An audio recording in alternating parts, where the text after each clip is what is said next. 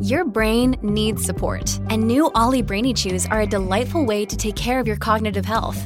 Made with scientifically backed ingredients like Thai ginger, L-theanine, and caffeine, Brainy Chews support healthy brain function and help you find your focus, stay chill, or get energized. Be kind to your mind and get these nootropic chews at olly.com. That's O L L Y.com. These statements have not been evaluated by the Food and Drug Administration. This product is not intended to diagnose, treat, cure, or prevent any disease. Hello, everybody. This is Marshall Poe. I'm the editor of the New Books Network. NBN listeners like to read books and buy them. So we thought we'd tell you that right now, our friends at Princeton University Press are having a remarkable site wide sale. You can get 50% off books, including ebooks and audiobooks, with the code 50, F I F T Y, at checkout until May 31. You can save some real money on Princeton University Press books. I encourage you to go there and check it out. Welcome to the New Books Network. Hello, and welcome back to the New Books Network. I'm your host, Jacob Barrett. Today, I have the pleasure of talking with Molly Bassett and Natalie Avalos about their new edited volume, Indigenous Religious Traditions in Five Minutes, that came out in September 2022 with Equinox Publishing as part of the Religion in Five Minutes series. Molly and Natalie, welcome to the podcast and thank you for joining us. Thank you for inviting us. It's nice to be here. Yeah, thank you. Um, can each of you just take a minute to introduce yourself? Um, Molly, why don't you start and then we can um, go to Natalie. Sure, thanks. Um, my name is Molly Bassett, and I'm an associate professor and chair in the Department of Religious Studies uh, at Georgia State University in Atlanta. And Atlanta is located on the traditional lands of the Muskogee Creek. So, I am an assistant professor in the Ethnic Studies Department at CU Boulder and um, I teach Native American and Indigenous religious traditions, and we are on the territories of Ute, Cheyenne, and Arapaho peoples. Wonderful. Um, so let's jump in. I'm very excited to talk with you both today about um, such an amazing volume. Um, can we, for those listeners who might not be familiar with the volume, um, can you give an overview of what um, what just kind of the the contents and the structure of the volume um, who are the contributors how are the essays different than traditional academic essays right? This volume is a little different than a traditional edited volume. Um, it looks a little different. So um, yeah. So the way that it was framed for me if you don't mind me starting molly is is molly actually approached me and she said you know there's this opportunity um, i've been asked to do a volume that's essentially on teaching and how do we teach indigenous um, religious traditions? What what does it look like in the classroom? And how do we address questions that may be coming from students but that are um, you know kind of popular questions but provide answers that are short and substantial and they could actually really help direct other scholars, especially other scholars outside of the subfield of Indigenous religious tradition. So, kind of providing them with a roadmap of how to navigate certain questions, certain topics in this subfield. Yeah, and I I got involved in this project because I'd been teaching from the original volume and ran into Russ McCutcheon, one of the editors at the 2019 AAR. So um, he was at that time developing the series and interested in a volume on Indigenous religious traditions. And I came home and there was a contract waiting for me before the winter break. So uh, I tread water for a bit and reached out to Natalie and um, I think the the original volume offers students questions that, like Natalie said, are sort of uh, general interest questions or things people might wonder. Um, we've probably all been in classrooms where a teacher has said there's no dumb question, but if you feel like you're the only person in the room who doesn't know what Lent is, or you know, you name the religious tradition or practice, you can feel like it might be a dumb question. And I think this series, one of its um, objectives is to ask some questions that people may have on their minds but might be hesitant to actually ask out loud. Um, and then, you know, in terms of the of this volume, um, in the end, we had more than 50 contributors, I think, answer more than 80 questions. And it, it, it uh, Natalie and I um, had a lot of fun. I, th- I at least had a lot of fun working with Natalie. We've known each other a long time. And we found that we had, um, we brought to the project skill sets and networks that really complemented one another. So there is a breadth of voices in the volume that represent really senior scholars, people like Tink Tinker, who ha- are, are giants in our fields, and then very new scholars, people who were not yet ABD even. Um, so I think that that is an advantage of this volume in particular. Um, and then the questions, you know, we sought really to include a breadth of Indigenous traditions. Um, like Natalie said, she works um, in in Native traditions in the Americas and elsewhere, and my work focuses on Native traditions in Mesoamerica. And oftentimes, when people talk about Indigenous traditions, the frame of reference might be the Americas or perhaps Australia, but we really sought to include perspectives from all over the world and you know encountered some pushback from some people from some scholars who saw their work not as ind- as indigenous religious traditions but in uh, allied fields. So it was it was a very interesting process and you know really wonderful to be in touch with so many people who are in religious studies and other fields too. Yeah i was going to say i think that's something that's so um, impressive and important about this album or about this album about this volume um, that there's you know it's there's scholars talking from all different um, ranks and all different levels and all sorts of different institutions but also different disciplines um, to show that kind of the study of indigenous religious traditions comes from um, kind of this cross-disciplinary um, project of thinkers in different disciplines thinking with different methodologies um, and approaches. And I think that's um, this volume gives gives a nice little snapshot into that. Um, and we were yeah. also very invested in trying to get as many native and indigenous scholars involved as possible because that's been historically a major problem in our subfield that the representation can be um, so small and then even with that just silenced or marginalized. And so i think that's also why we were trying to we were pulling uh, and and reaching out to folks that weren't really operating in the subfield traditionally and and trying to find additional voices kind of from the margins. And I I was really pleased with with the folks we were able to find to contribute, and we did actually even um, get a contribution from Christopher Jocks, who hadn't really been working in in the subfield, quote unquote subfield, in a while, even though he's been teaching Native studies probably for the last like forty plus years, but um, he had no longer been active at AAR, but he had written some pretty provocative foundational pieces in the 90s. And I think to get some contributions to him felt like a really big win for the volume. And they were, to me, they're among my favorite pieces. Yeah. That's amazing. Um, one of the things that you say in the um, preface of the volume is that it was important to you to find a balance um, between answering everyday questions um, that are racially charged head on, um, kind of those those questions that you know those blunt questions students might ask. Um, you know, how do you strike the balance between answering those questions and shifting the questions completely to get us to different answers?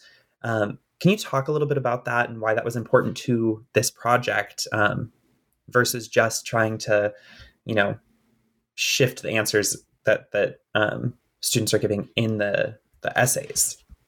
Yeah. Yeah, I think um, there was there's already a lot of loaded um, questions that were coming to us because I think there's so many stereotypes about Native and Indigenous people. And so we were already dealing with those layers of primitivism and other sorts of um, problematic assumptions that I think operate around Native America and beyond, right? Other indigenous peoples. And so we were really trying to figure out how might we address a question, something like, you know, what is a spirit animal, given that the spirit animal doesn't exist, right?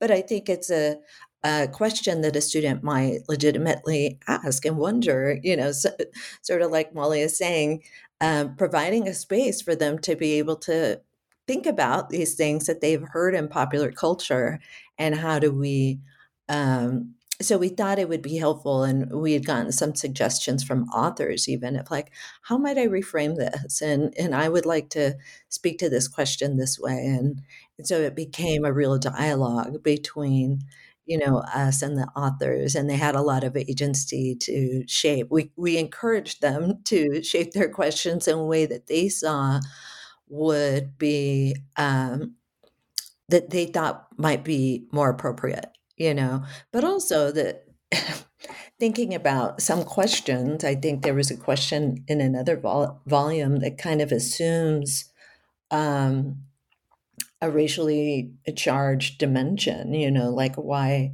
why are there so many radical Muslims, right? And and to me, I thought I don't think we can really include a question that has um, an outright racialized assertion like that and, and, one that's harmful and so i wanted to be able to um yeah i wanted us to be able to have some control over what we might include how it should be presented and ultimately let the authors lead us to you know let us let them lead us into a place that they were more comfortable with especially the native and indigenous scholars i really trusted the the the voices of those that were writing you know yeah and to provide another example and then um, kind of a digression but i hope to make the connection back one of the questions that we sent out in the invitation, like, you know, would you like to join us? Here are some sample questions that the volume might consider, was a question that dealt with the different spellings of voodoo. And that question came to my mind because around that time I had heard a presentation in in a teaching scenario on that very topic. And I thought, "Oh yeah, like this is a question people might have." Um, and we received some constructive criticism about that question and reframed it. And voodoo appears in the volume in a few questions but differently than that original question. And part of what happened behind the scenes and here's the digression is i think we did some of the work that would happen in the classroom, right? If a student asks that question in the classroom, an instructor might reframe it and say, okay, well, let's think about why you're framing it that way or asking it that way. Um, and I heard recently, I have kids in elementary school, and I heard their teacher, one of their teachers, talking about reading instruction, and that it used to be. Um, it, it used to be thought that if we just read aloud to kids, they'll eventually get it and understand and know how to do it. And that makes some sense, but so much happens internally when you're reading and now research shows that teachers need to voice that. They need to say, you know, stop and say, okay, well, what can you, what do you pick up on that's happening in the story? Or what do you think might come next? You know, help, help, helping young readers learn how to anticipate where an author's going. And these are the very skills we want our students to develop too. But maybe instead of with, uh, I don't know, like Harry Potter or whoever it is, like more complicated theoretical texts and so forth. So I think part of that work that we were doing with the contributors behind the scenes is is that reframing into language that is um, you know more culturally sensitive? And so so we're presenting the questions and the answers from the get-go using language that is comfortable and that works for the people who who are working in the field rather than like you said at, at, the beginning of the question jacob that sort of blunt instrument of what's the difference between a religion and a cult or whatever? We're already thinking through the language in the question. And careful i think really not to even provide any space for a racialized assumption to persist. Yeah. Yeah. No i think and I think that um, the spirit of collaboration that you were talking about in the volume is um, really clear throughout. That it was, um, you know, I, I, think I think that was a, a, big success. So congratulations on that. It, it shines through the volume that voice lots of voices were considered and lots of voices were heard, and um, it really feels like a a project shaped by the contributors, which um, I think is really really important. Um, so Molly, you you mentioned um, earlier that you know you kind of got um, pulled into this project and decided to do this. Um, you know by meeting um, or by you know talking with Russell McCutcheon, who's the one of the founding um, editors of the series, and then you know reached out to Natalie. How I guess my question is a little like how did the volume come to be? Like, why did you say, yes, sign me up to do this? Why did you say, um, and Natalie, why did you agree to this? Why did you say, yeah, I think this volume is important. I think this um, needs to exist and it's a project that I want to embark on? That's a great question. I mean, I think uh, part of it is I've been teaching our um, sort of mid level survey of world religions and using a decolonizing approach. And that's how I was using the original volume in that course um, to the extent I could. So the opportunity to work on a volume that would further that project um, and and potentially help help colleagues who are also teaching, you know, who are in contexts where students want to know about world religions, um, but it, our our own training as as scholars, especially of indigenous religions, um, predisposes us to recoil from that, perhaps, or to at least want to, you know, do more than give them the Rolodex of like, okay, now I know about Islam, or now I know about Native American traditions, or or what have you. Um, so that that's that was part of my interest, just to see if we could, you know, if we could if we could do it, and it was important to me too that indigenous religious traditions be represented in the series. Um, at that point, the other volumes that Russ mentioned um, were there was one in the works on Buddhism, I think Judaism, um, maybe pagan traditions at that point, or New Age traditions. I'm not sure how that ended up settling out. Um, yeah, so just to be included, and, and then uh, I feel like one of the strengths of one of my mentors who ended up contributing, David Carrasco, is to bring people together. And I felt like this was an opportunity to do that. I mean, I really like working with other people, and to have the opportunity to work with Natalie was so wonderful. And other people in the volume, some are people I knew, many are people Natalie knew, some we knew in common. So just to have this project up and running and then the last thing I'll say is that we did this entirely during the pandemic. I mean, we signed a contract in the spring of 2020. And I think that we felt like it was work we could ask colleagues to do because these questions are things that are in these individuals, it's their wheelhouse. Like I kind of pitched it to folks as you could sit down and in two afternoons draft it revise it and be done. Like you know this you know the answer to this question that well. So it felt very doable at a time when like everything was heavy and to have a little project i mean it's a big project but to have something up and running that people felt you know connected through and something to look forward to that was that, those were good feelings during that time. Yeah i think we were I mean, I know I was really interested in trying to provide a space for indigenous religious traditions to be more legible in the field. I feel like they, they can be uh, marginalized in a lot of other scholars, given the kind of world religions um, paradigm that has been operating within religious studies. We we might, I think a lot of scholars knew a little bit about the subfield, but I thought, well, how great to be able to write a book that's more geared towards non-experts right? So how can we fill in the blanks for some of these non-experts and and also show that we have a really robust subfield and it's there's so much um especially beyond just like kind of quote unquote native america you know thinking about northern uh native america but the Americas more largely, uh, Oceania, Asia, you know, Africa. Like there are so many places that in, in indigenous religious life is popping up and operating, and and then to be able to connect the dots between them and create kind of like a coherent thread that links. I, I was excited to do that. Yeah.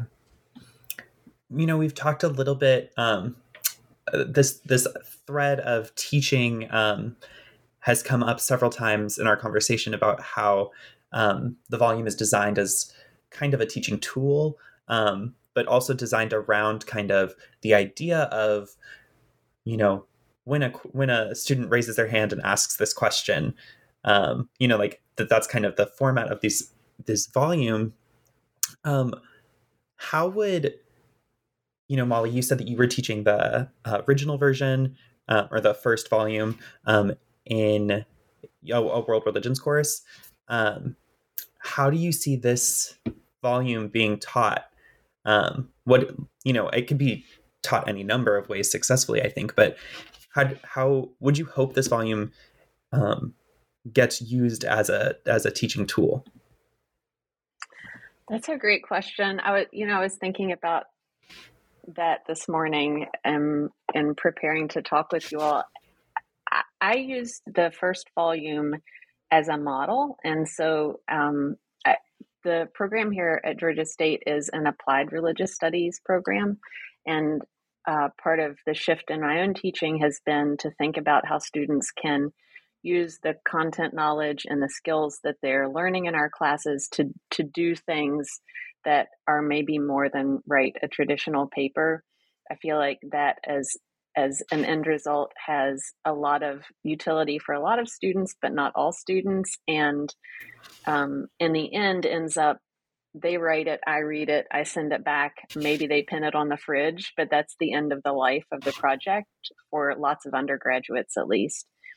And so I began teaching from the first volume, and the final project was that each student chose a question and answered the question, and then we made our own book as a PDF. So at the end of the course, everybody had a copy of everyone's questions, and they had a thing they could take and use if they want to. You know, it was more of a, a of a collaborative project. There is that little bit of peer pressure. My friends might see what I write, and so maybe that improved the quality a bit. Um, so i think you know that's one way to teach it i think too that you know you could you could take a question have the students read the answer and then have them write a different answer a lot of the questions are answered in ways you know that there can be more than one answer to the question so i think that you could also practice um, sort of diversifying answers. Um, I'll teach in the fall uh, graduate level class on world religions for professionals and plan to use excerpts from the volume, um, pieces, you know, to model for professionals what questions might arise in the context of being in medical professions or in law or teaching and then how do you find the answer? Like that that to me is the important skill that students can learn in a class like that or from a text like this is you know the the Rolodex only goes so far because you're going to be out in the world having to navigate diversity and questions are going to arise in really particular contexts that I can't answer, but you'll need to know how to answer them. So that, you know, getting to that skill set, I think is one path an instructor can take with a volume like this? For me, I was really interested in using some of the essays, um, especially the ones around land and place, as um, an opportunity to trouble the complexity of land and place as a site of religious life for students, just to show, like, okay, there are these three short essays, and they're telling us some overlapping, but also some distinct things. And so I think it's really an opportunity. So I'm using it in my uh, Native American religious traditions uh, course, my undergrad course. And one of the real goals there is how do you create nuance? Because I think there are so many uh, times, or there are so many um, ways in which native religious life gets so deeply oversimplified, you know, with like this older animist paradigm of like, oh, you know, native people, they just see spirit in everything. And and it's so how might these essays really ground some of these ideas and provide you with details that are also um, you know tribal nation distinct regional distinct and fill in so much more uh, colors and waves and and just complexity for students. And that's what i think can be really beneficial. That's what i'm doing so far at least. Yeah.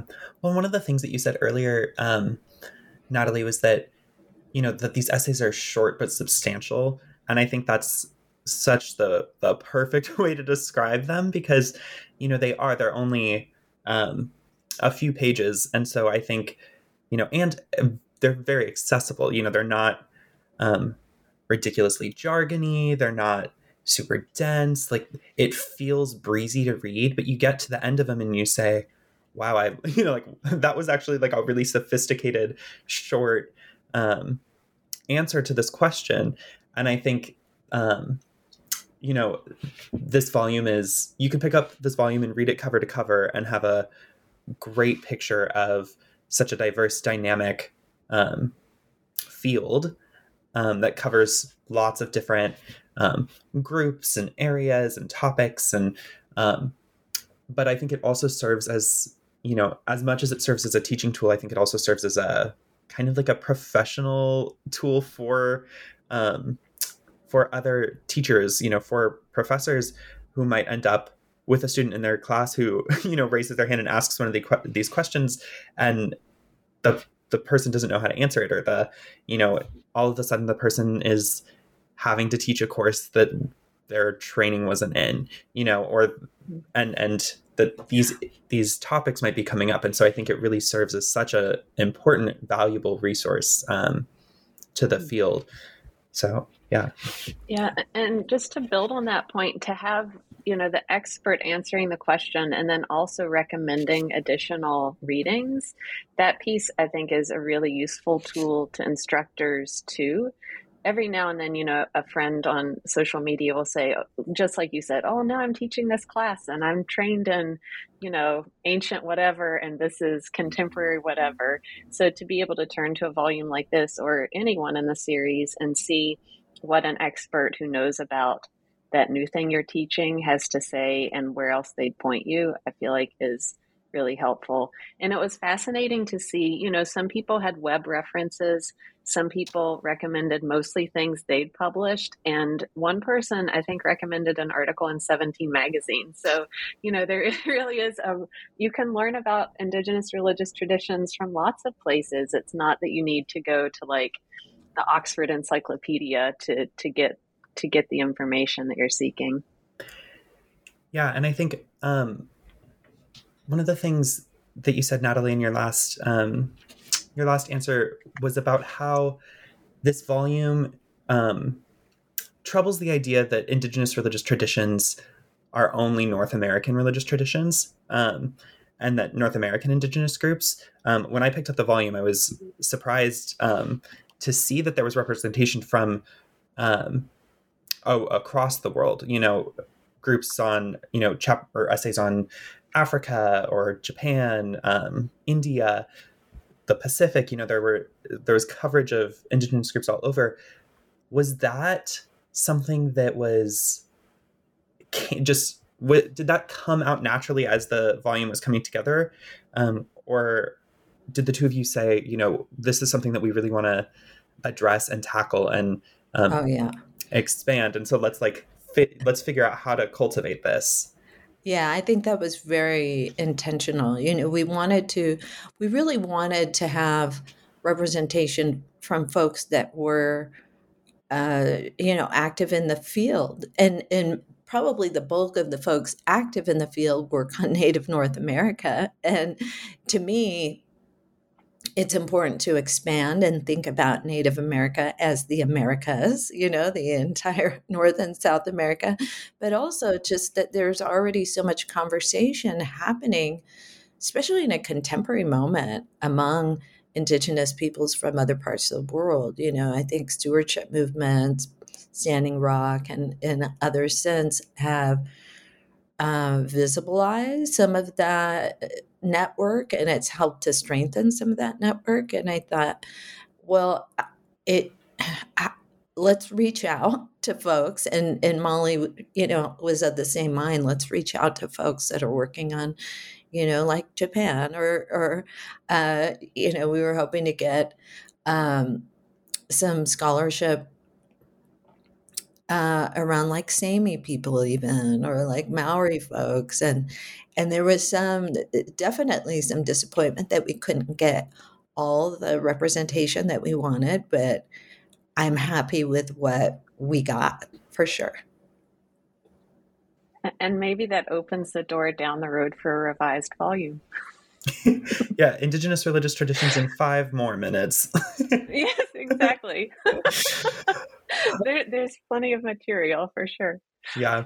Um, so just kind of wrapping up, is there an essay or a few essays in the volume that um, are your favorites or or ones that you're excited about people seeing that you think are particularly fun or interesting or ones that you think you know this is a this is an important essay that I think you know needs to be in there. Obviously you know you were the editors of this volume and worked with you said over 50 contributors. So every every essay i think is important. But um, are there any that stand out to you as um, yeah any that stick out?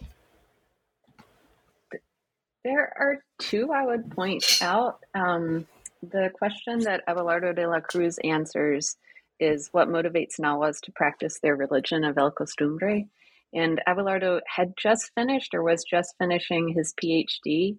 And I've known him for my entire career, even longer than that. He was my Nahuatl teacher when I was a graduate student. So he was even younger than I was. And, um, you know, to see the evolution of his career and to be able to include him in the volume and continue our working relationship this way was really wonderful. And you know, he's someone who brings a very important perspective as an Indigenous scholar, you know, first generation now English speaker, um, first generation college student in his family. So uh, having him in the volume is was especially wonderful. And then uh, the other one I'll, I'll mention is the question that Ross Michael Brown answers How can spiritual traditions create indigenous traditions in new places?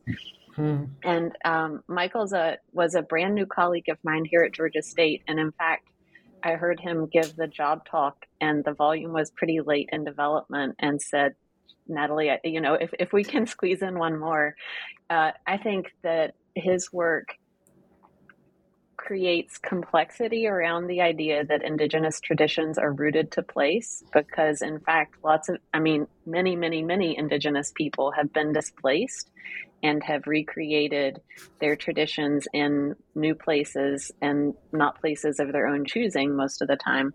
So to have him contribute to the volume was you know also wonderful to include a new colleague and you know on this material in particular in particular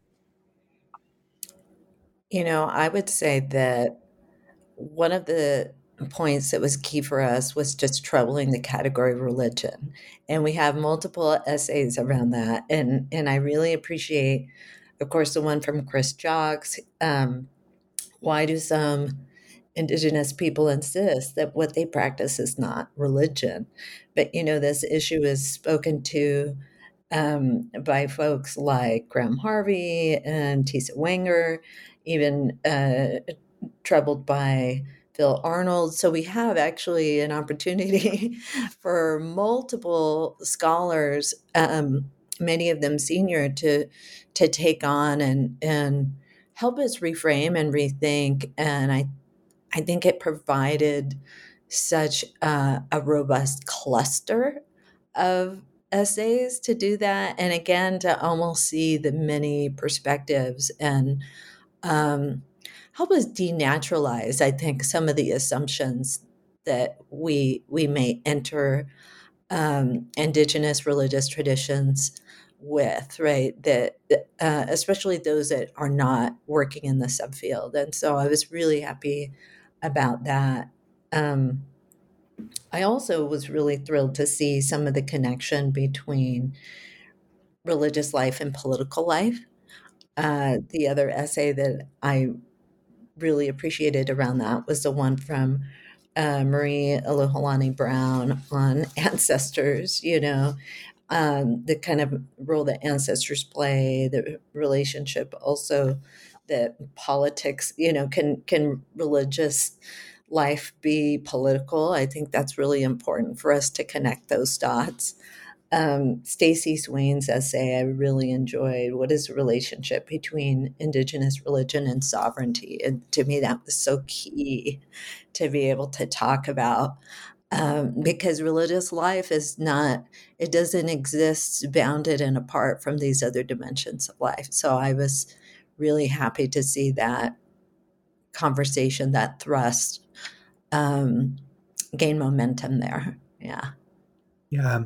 No, I think, I think um, the arguments put forward in this book and kind of the intervention and the troubling um, of kind of a homogenous indigenous tradition that's like mystical and spiritual and ancient and floats above it all right like i think this volume in really um, strategic and tactical but accessible ways like gets into the weeds of that and and troubling yeah. like you said the the natural, you know, how naturalized some of those ideas are. Yeah. Um, and moving away from that exoticized, romanticized um, approach that I think still operates and, and functions uh, quite a bit in in religious studies, and so yeah, grounding it much further. Yeah. Well, thank you both so much for um, taking the time to talk about this volume with me um, today. Are there any last thoughts that you want to um, give on give on the volume?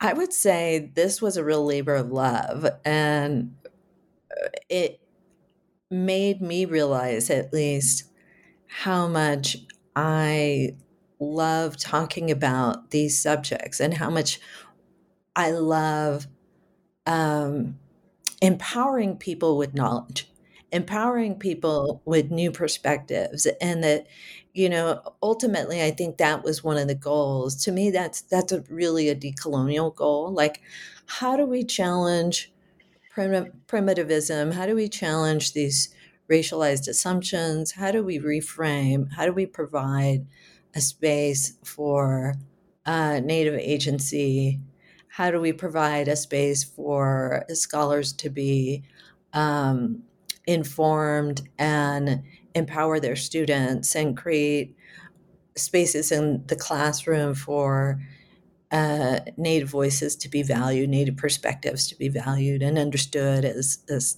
legitimate perspectives, right?